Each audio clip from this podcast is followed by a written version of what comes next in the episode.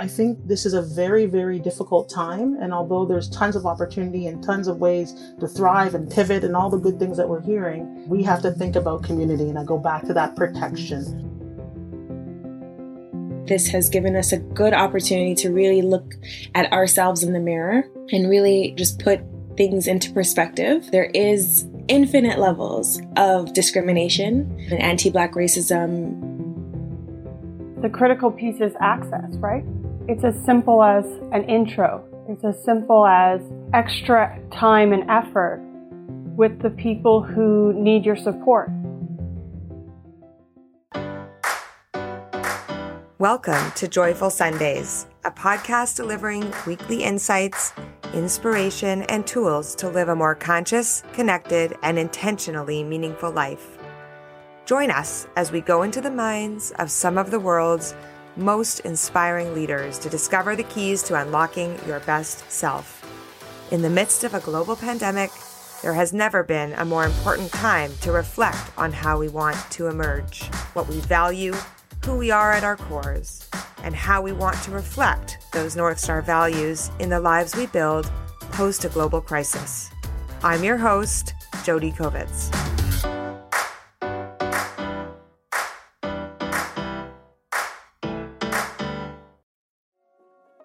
Today on Joyful Sundays, I am so honored to have three awesome women on the show. First is Amoy Henry. She's the co-founder of Pitch Better, a startup that trains entrepreneurs to build and scale sustainable small businesses. Amoy is also the co-founder and executive producer of the AfroSheet Cultural Arts Festival. She's an awesome woman moving the dial, and I'm so excited to have her on our show today. Next is my good friend, Claudette McGowan. Claudette is the Global Executive Officer, Protect Fusion and Cyber Experience at TD. Claudette has many endeavors that contribute to the community. In her 20-plus year career, Claudette has been named one of Toronto's top 50 most influential people by Toronto Life. She's also been nominated a top 100 most powerful women in Canada by Women's Executive Network and has been named an Adweek Toronto brand star. Beyond her professional accomplishments, Claudette is someone who, from the very first moment I met her, has championed me and believed in me. She really represents the ethos of going out of your way, even making the time to be on my show with me today. Claudette, delighted to have you with us. Last but not least, Danielle Graham is also with us today. Danielle is the founder and investment principal of Sandpiper VC, a firm focused on unlocking capital and innovation through greater diversity of investors and strong connections in global markets. Danielle has been beside me, coaching and supporting Move the Dial's work on investing in founders since day one of Move the Dial being born. She is an incredibly generous human, always contributing to the ecosystem, and I'm delighted to have her with us today. Welcome to Joyful Sundays.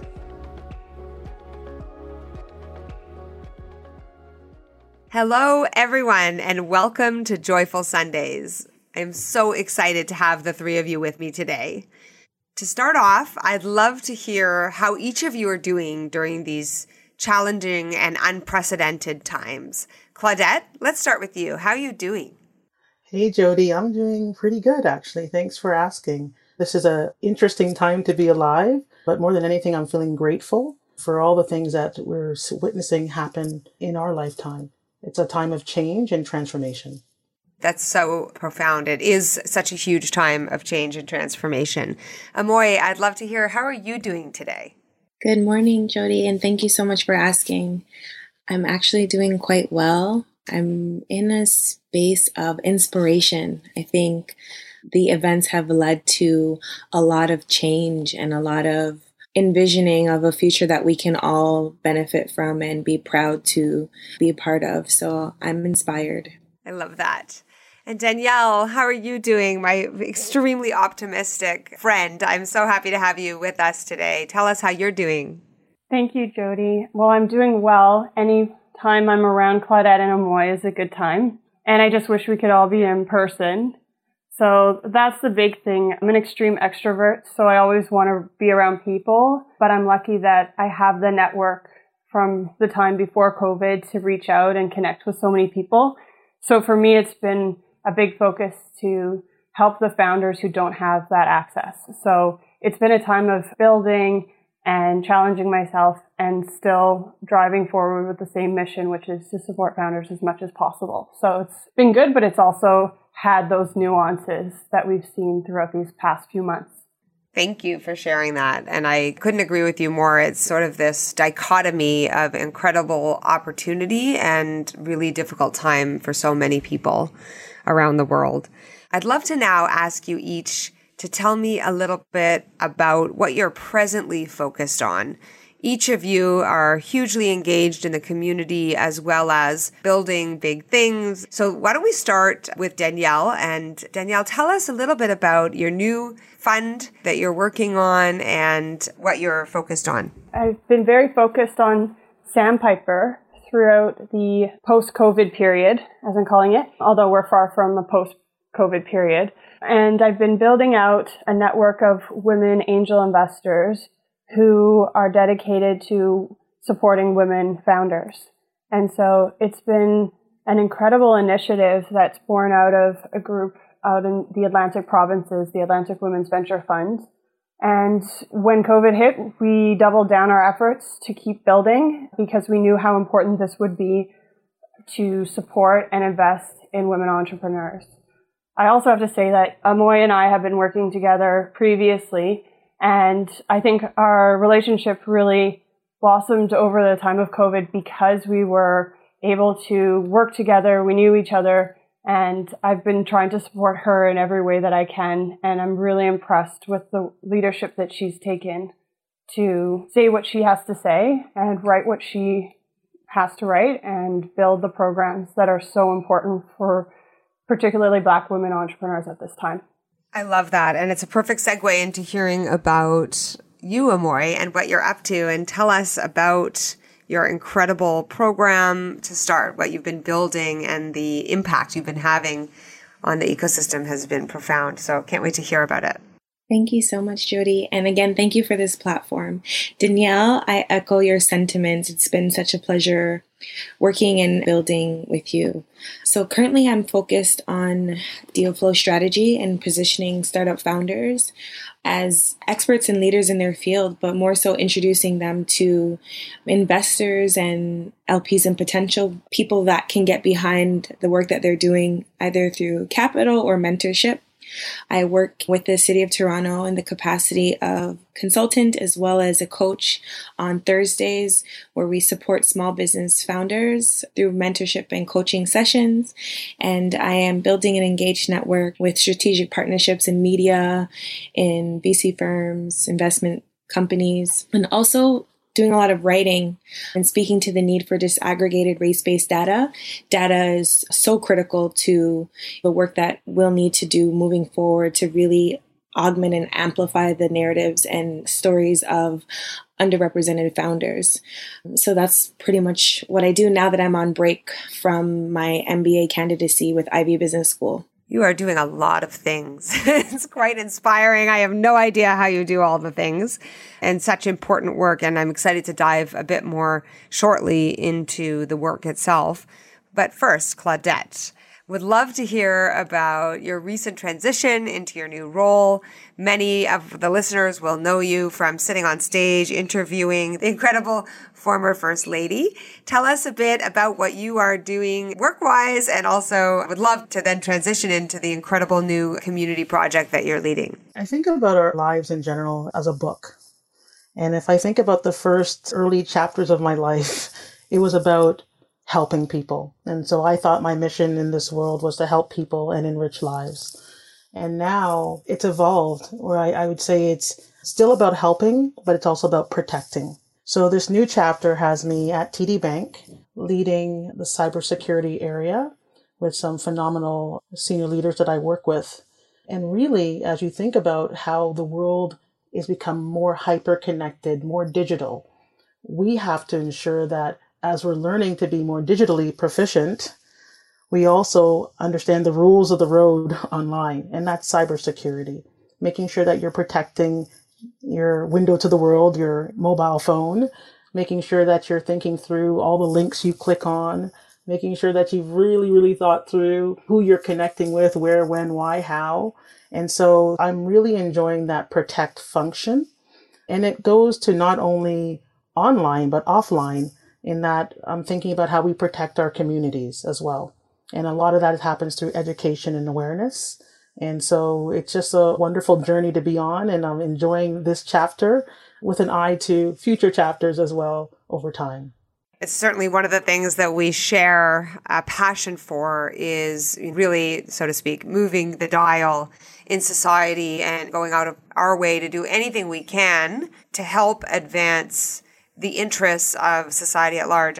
I'd love to move in now to a deeper conversation around what has happened over the last 4 to 5 months. So first, we sort of had COVID that hit our paths and caused all of us to move home and really change our lives. To start, let's spend a few minutes talking about the impact of moving into a remote working environment on each of you in your lives with multiple roles. Certainly, Claudette, I know, being mom and being new leader. Can you talk a little bit about that and any of the specific challenges you faced and how you moved through them? I go back to a whiteboard that was in my office that had me on a plane every month, January, February, March, April. I was just going to be everywhere all the time. And I've yet to step foot on a plane. We haven't gone anywhere. Nothing is going according to plan. And yet we're standing, we're surviving. And so working at home, being with my family, being able to have that quiet time, the time for reflection, it's been very, very powerful. But at the same time, looking at the world and seeing people struggling, getting those phone calls, looking at people tweeting things that are questionable that make you want to reach out and say, can I lend a hand? I think this is a very, very difficult time. And although there's tons of opportunity and tons of ways to thrive and pivot and all the good things that we're hearing, we have to think about community. And I go back to that protection. I believe that, history repeats itself.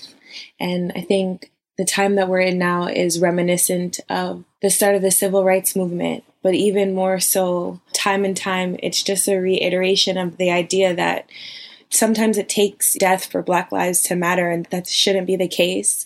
We live in a society, I think, where for Canadians, we often feel like we were not dealing with anti-Black racism, and we weren't experiencing these things because they did not confront us in the way that it happens in the States or other parts of the world. However, I think this has given us a good opportunity to really look at ourselves in the mirror and really just put things into perspective. There is infinite levels of discrimination and anti-Black racism in covert and overt ways, and it manifests itself in corporate Canada, in the investment space, in the small business space, as well as people who are just living their everyday lives and having difficulty navigating because of implicit bias and different things of that nature. So this time period has, in a sense, just reignited the passion that I've had when I started Afro Chic 10 years ago. I wanted to create a safe space for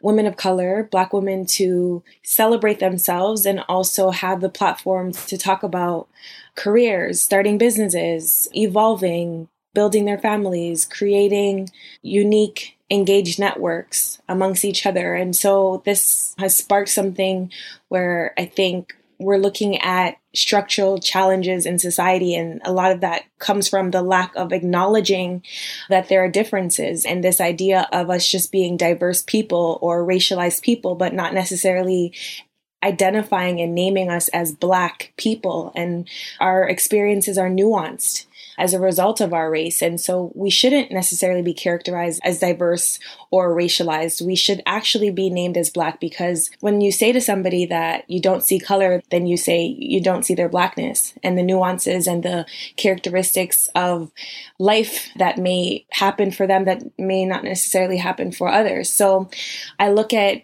organizations now like Black North and the Black Opportunity Fund that are vocally speaking up about corporate Canada's dismissal of Black opportunity, to be honest. And we see examples like Claudette McGowan and Wes Hall and Dennis Mitchell, of people who have risen above and they've been able to climb and really lean back and support the community in meaningful and tangible ways. But they shouldn't just be the only ones. They shouldn't just be the token, excellent Black leaders, because that's a lot on them, you know? And so we need now this time to really look in and see, number one, the data, the resources that need to go behind up and coming Black leaders, and just a shift in decision makers and society overall to be able to make room for a new day, right? A new society. I profoundly thank you for your willingness to share so authentically. It's very moving for me, and I'm sure many of my listeners, to hear you speak from your heart in that way. So I thank you so much. Claudette, you are a tremendous role model to thousands, if not hundreds of thousands, of people of all backgrounds. I also know that you have undertaken many initiatives for many years, including the incredible Black Arts and Innovation Expo that you built to create that sort of brave space to amplify and shine a light on the incredible work of Black members of our society. And most recently, you've joined as chair to lead the Coalition of Innovation Leaders Against Racism in Canada. I would love to invite you to share your perspective. I know that so many of us are hungry for the way forward, and your words are always so inspiring. There's just so much in what you asked, and this is not minute rice. We can't add water and stir. It's a massive, complex, multidimensional challenge that we have against us.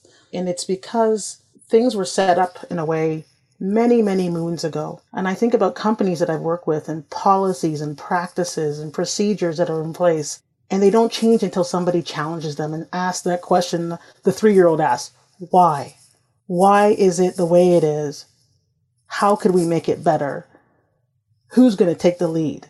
I reflect on Canada and look to who are the leaders? Who are people looking to lead the charge? And it's not enough to say it's 1 or 2 or 3 people. This has to be something that everybody wraps their arms around to move forward. And so I love, you know, when I connected with Amoy and I found out that she'd been running her Afro Chic for over a decade and understood that there's people from all walks of lives, from every generation, trying to move the needle, trying to move the dial. And so if you ask me some of the things that I think are powerful to move things forward today, it takes everybody putting up their hand to say, I want to be a part of this. And we saw that with Black North, with so many companies coming together, whether they signed the pledge or not, they were represented and they want to be a part of it. And so I think that was very powerful when corporate Canada stands up and says, you know what, we are the leaders and we can make the change that we want to see in all of our organizations. So let's move it forward.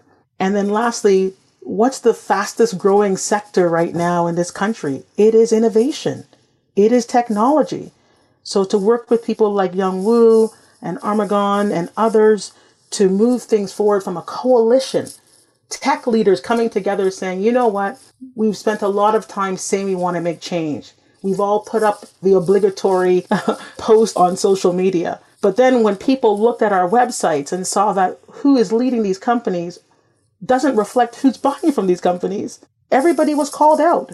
I can think of no one company that you can say, you know what, this company is the model. And what I love about it is that for all that calling out, calling in, whatever we want to call it, people are now saying, let's do something about it. Let's get in the boardrooms.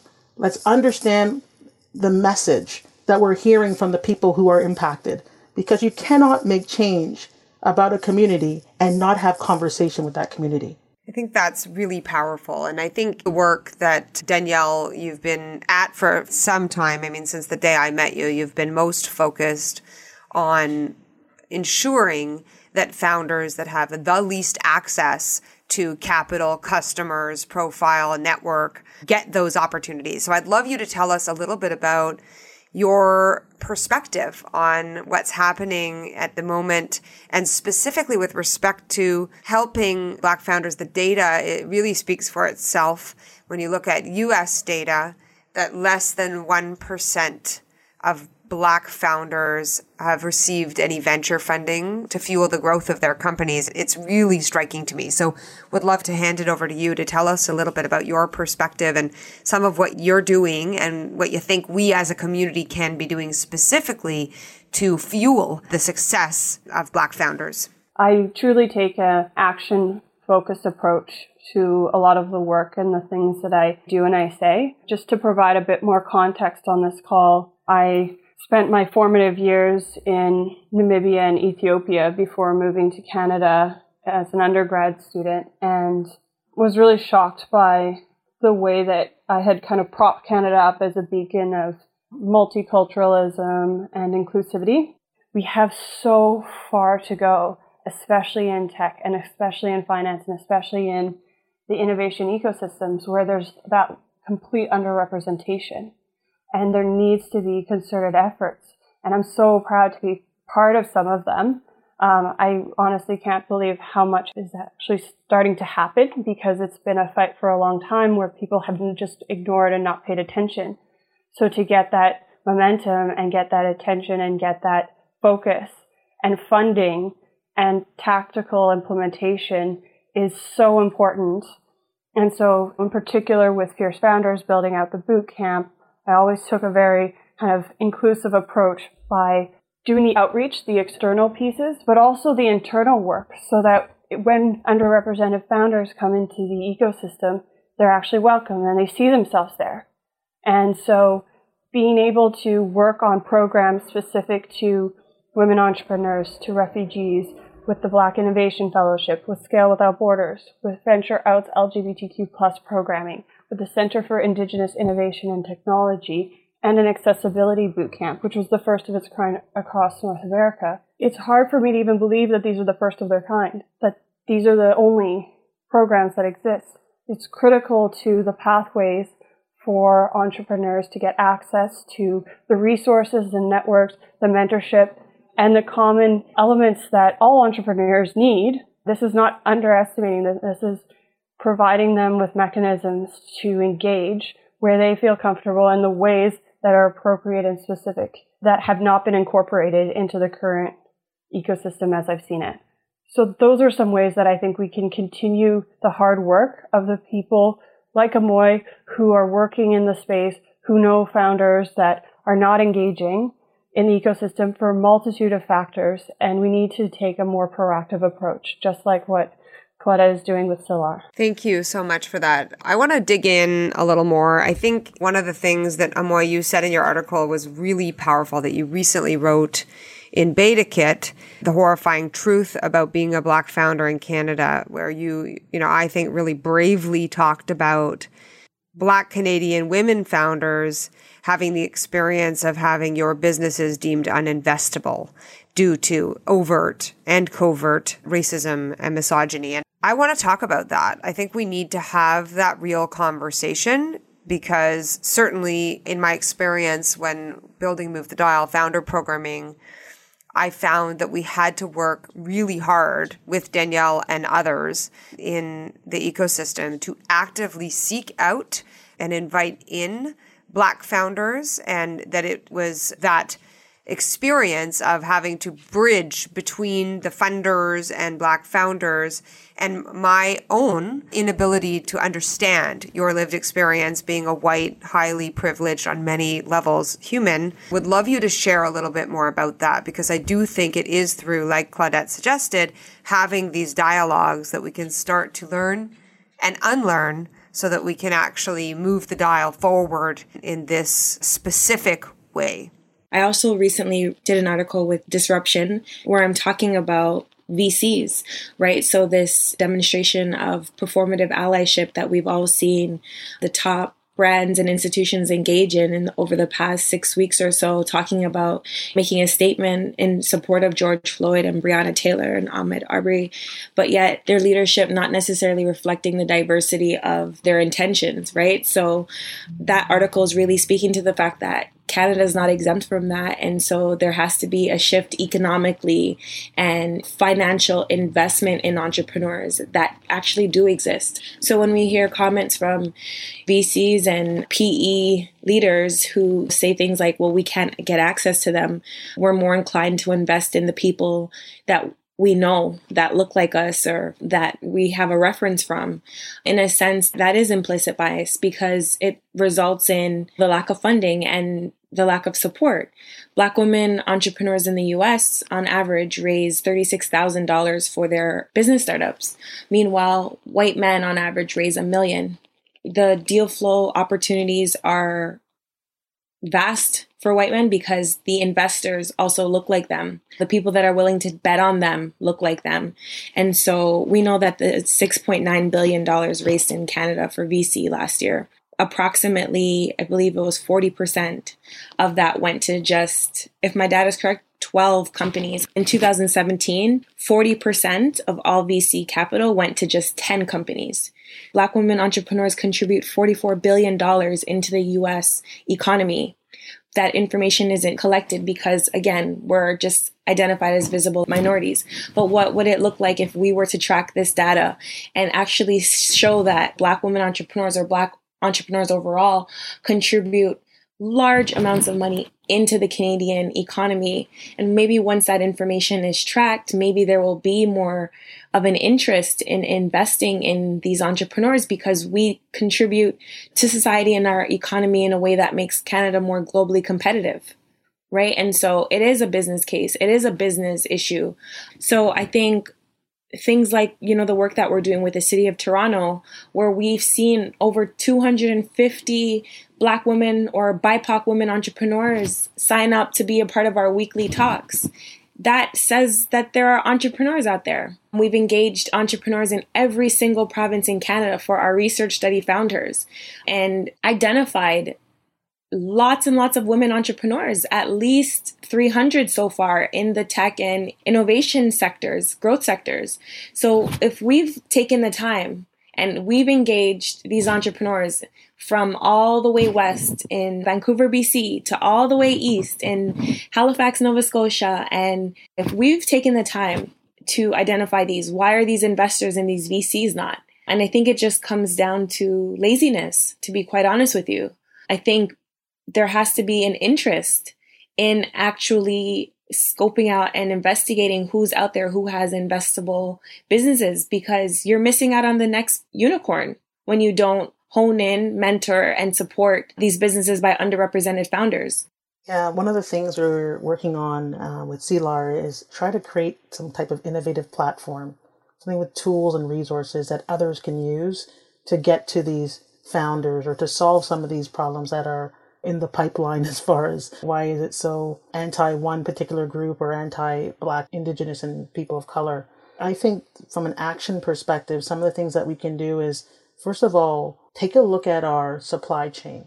Where are we getting all of our products and services? And if you're a leader, to ask yourselves, are we truly casting a wide net when we're looking for suppliers? Because when I asked the founder, how can CLAR help you? Just tell me one thing that's really important to you. He came back with revenue. I don't want a check, he says. I don't want a donation. I want a business relationship. Buy my products, buy my services, or let me pitch. Back to what Amoy was saying. Like, let me have a seat at the table and then tell me you don't want it. But to not let me come in the room and have a seat at the table and then say you can't find me, it's unacceptable. The last thing I would say as far as what folks can do is to really do the work internally, to book a meeting with themselves and ask yourself, what have I done? And then when you realize that you may not have done as much as you could, then go back to that question of the 3-year-old and ask yourself, why? I would love people listening to understand that some of the most profound impact can be in helping individual people. Because I think what happens is sometimes people look at the topic of we need to systemically eradicate anti-Black racism, and it feels just so big. People don't know where to start.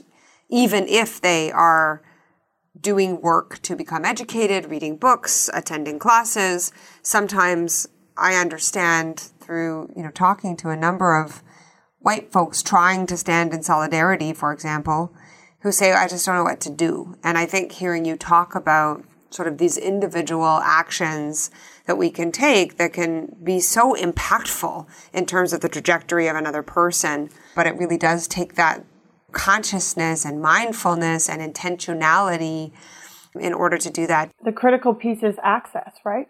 It's as simple as an intro. It's as simple as extra time and effort with the people who need your support.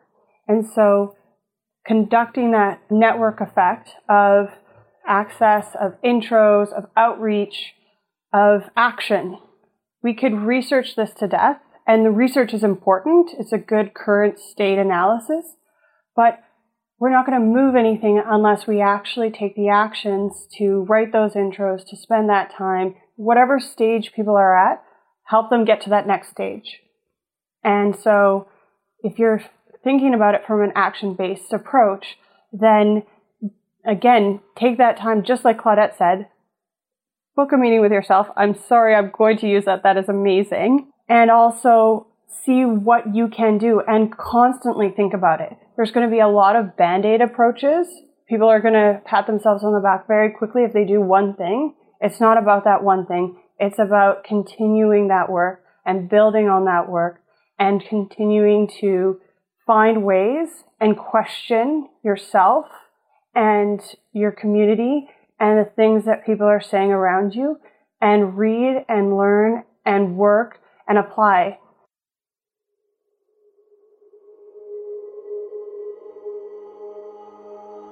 I just feel so inspired by this conversation with these incredible women.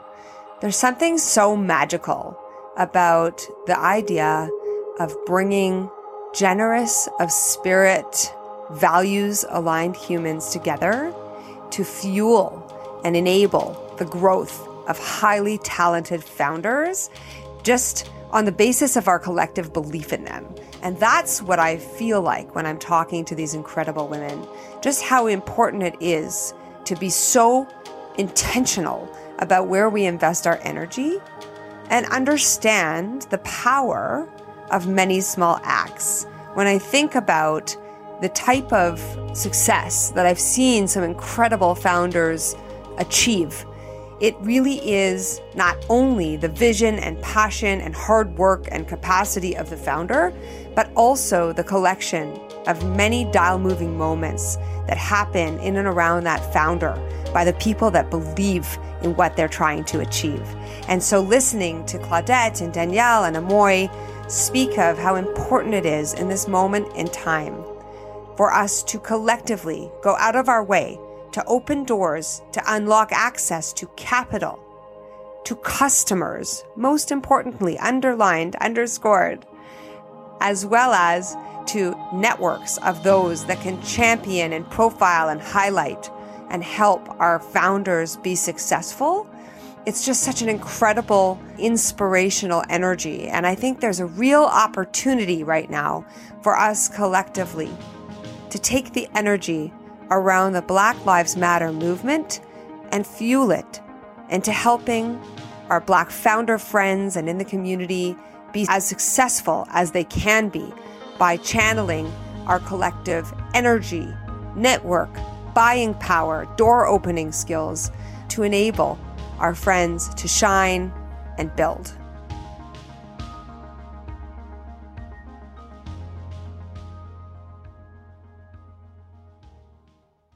I would love to move us to sharing a little bit with our listeners how each of you are bringing mindfulness and sort of self-care practices to your lives to be able to show up. Each of you give so purely to so many and fill the buckets metaphorically of so many other people. So I'd love to ask you each, and let's start with you, Claudette, how do you fill your bucket to take care of yourself so that you can then pass on all of this incredible, generous energy and spirit to others, including me?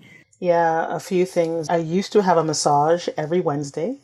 when you could have people touching you. Remember the good old days, guys? Once upon a time. I missed so that. So that came to a brutal end. And so one of the things I've been doing is actually hiking. And hiking with some other executives in a socially, physically distant way, but getting out with nature and thinking and also having fellowship, right? Because you're doing it with other people. And although you're not side by side, you're doing something together. And it's completely out of my comfort zone. But boy, am I enjoying it. I love that. Amoy, what have you been doing that's been filling your bucket?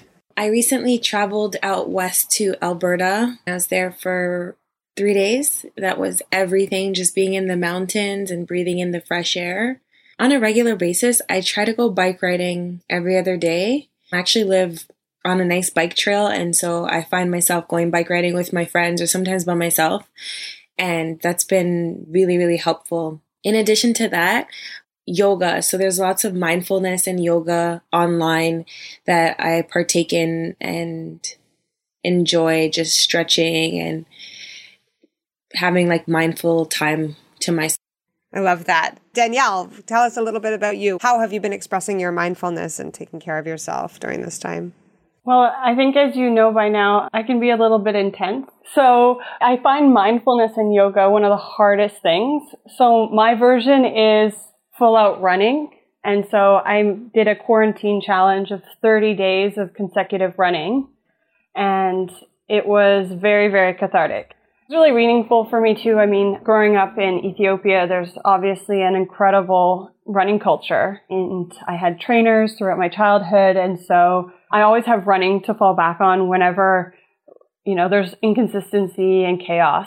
And so, you know, being stuck by myself in quarantine, it was really lovely to be able to run paths and discover the neighborhood and exert some of that unused energy. I'd love to ask you each to share, how have your North Star values changed as a result of this unprecedented time between the pandemic and living through the really important Black Lives Matter movement? Claudette, anything that you will bring out of this time that you will change about how you were previously living your life? I guess my one reflection is just kind of how fragile it was. I didn't realize as a society how fragile we were, that there could be a memo that goes out that says everything has to close down on a certain date, and then you have to stay home. And then a lot of the things that you took for granted are no longer there, like seeing somebody face to face, like outstretching your hand for a shake or a hug, going to the restaurant. Now you have to think about, is it safe for me to do these things? And so the financial, the economic frailty of society, how many people after 2 weeks said, I'm in big trouble now? And I read something this morning that said, we've switched now from a culture of spending to a culture of saving, because for the first time in this generation, we're feeling real pain. And so I think about the fragility of where things were, even race relations. I would have told you a few months ago that I thought we were in a good position. And now to see that when my 16-year-old son says, hey, can I go around the corner? I say, no. Nope, I will take you there.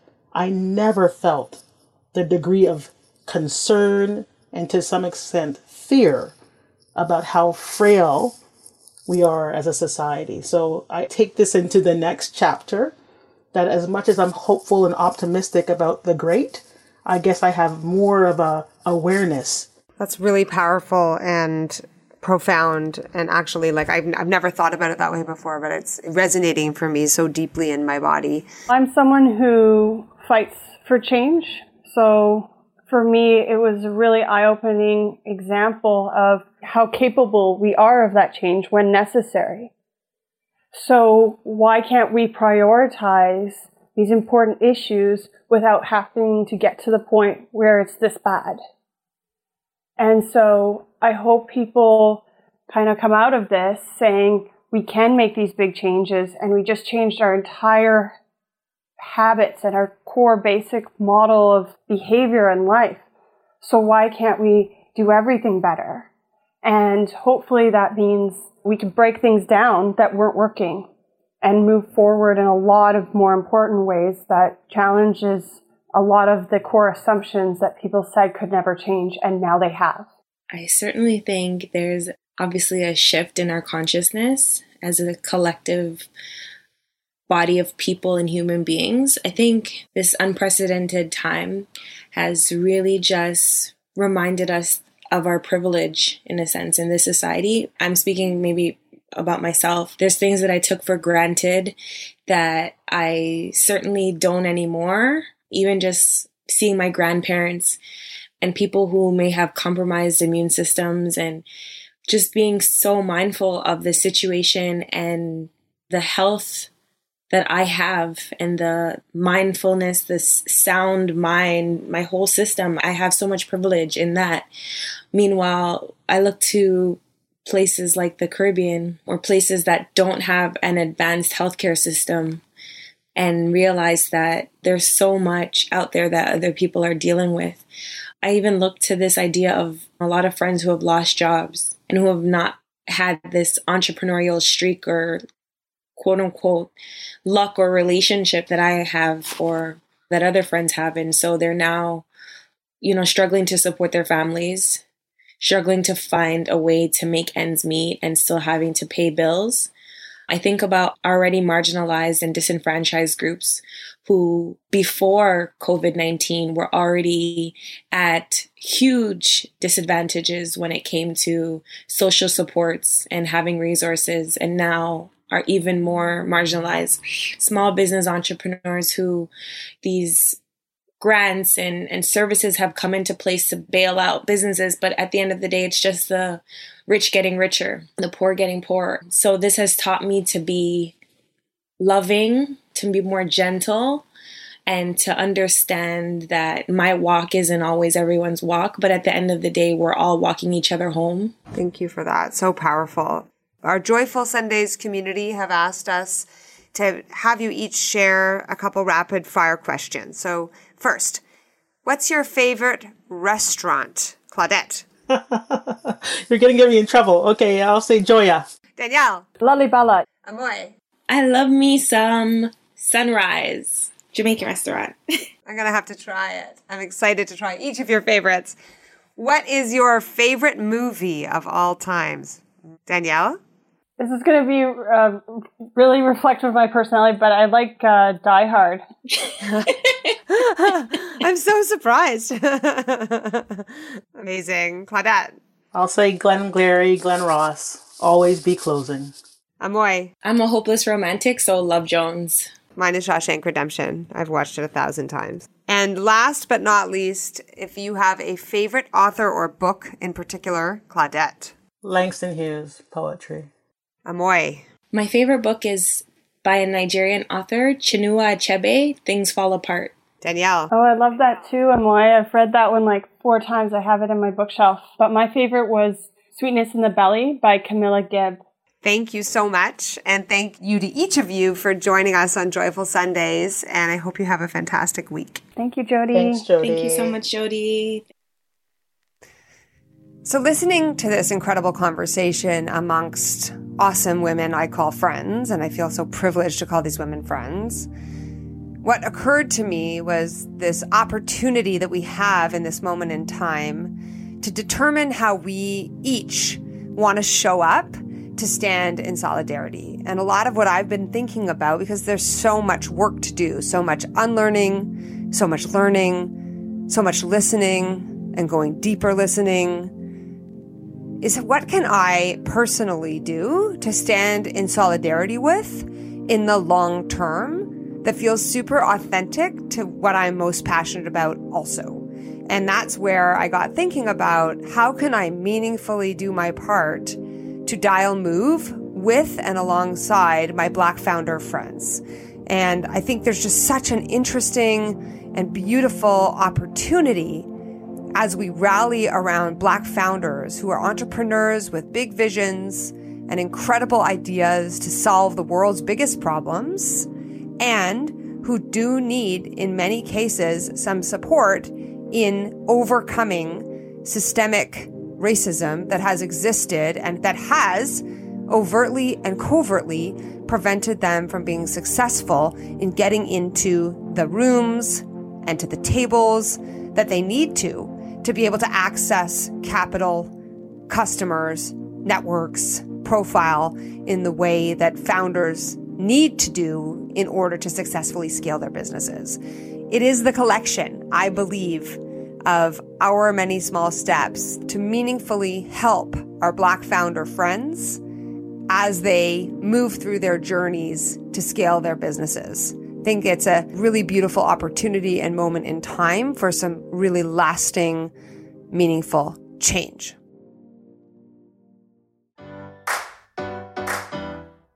Thank you for listening to Joyful Sundays, the podcast where I have truly inspiring conversations about how to become your best self.